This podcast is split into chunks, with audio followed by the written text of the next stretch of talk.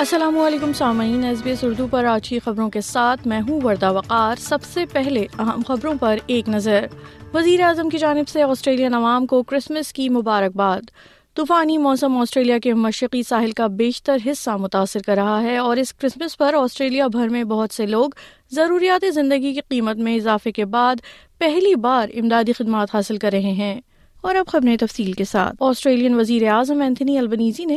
Australian عوام کو Christmas کی مبارکباد پیش کرتے ہوئے ان افراد کو بھی خراج تحسین پیش کیا ہے جو آج کے دن بھی دوسروں کی خدمت اور مدد میں مصروف ہیں جناب البنیزے نے تسلیم کیا کہ کچھ لوگوں کے لیے خاص طور پر شمالی کوئنس لینڈ کے دور دراز علاقہ مکینوں کے لیے سیلاب کے بعد کی صورتحال کے باعث یہ وقت آسان نہیں ہے ادھر لینڈ کے رہائشی کرسمس کے دن گرج چمک کے ساتھ طوفان کی زد میں ہیں جبکہ سابق ٹراپیکل طوفان جیسپر کے بعد صفائی کا کام بھی جاری ہے کرسمس کی صبح سینکڑوں لوگ بجلی سے محروم تھے کیونکہ شدید موسم نے انفراسٹرکچر کو متاثر کیا ہے نیو ساؤتھ ویلس میں ریاستی اور ایمرجنسی سروس کے رضاکاروں نے کرسمس کی صبح صفائی کی کوششوں میں مدد کرتے ہوئے گزاری جب اہم طوفانوں نے شمالی دریاؤں میٹروپولیٹن سڈنی الوورا جنوبی ساحل اور ریورینا کے کچھ حصوں کو تباہ کر دیا لیکن مغربی آسٹریلیا میں صورتحال یکسر مختلف ہے فائر فائٹر شمال مشرق میں گرمی کی لہر کے درمیان درجنوں جنگلات کی آگ سے لڑ رہے ہیں محکمہ موسمیات کے انگس ہائنس کا کہنا ہے کہ مشرقی آسٹریلیا میں پیر اور باکسنگ ڈے کے دوران شدید گرج چمک کے طوفان کا امکان ہے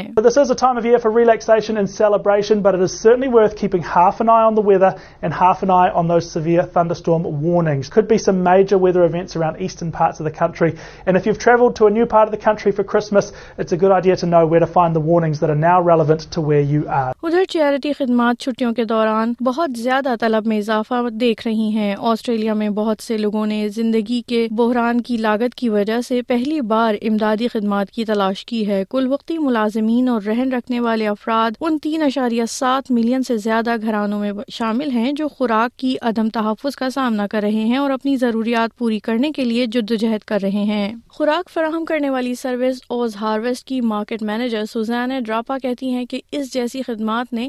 ضرورت مندوں کی تعداد میں بہت زیادہ اضافہ دیکھا ہے So we have seen a sharp increase in the numbers. So if we think about last year, this time, we now see 20% increase in customers that are coming and seeking our service. That would be around 2,100 customers that we see every single week.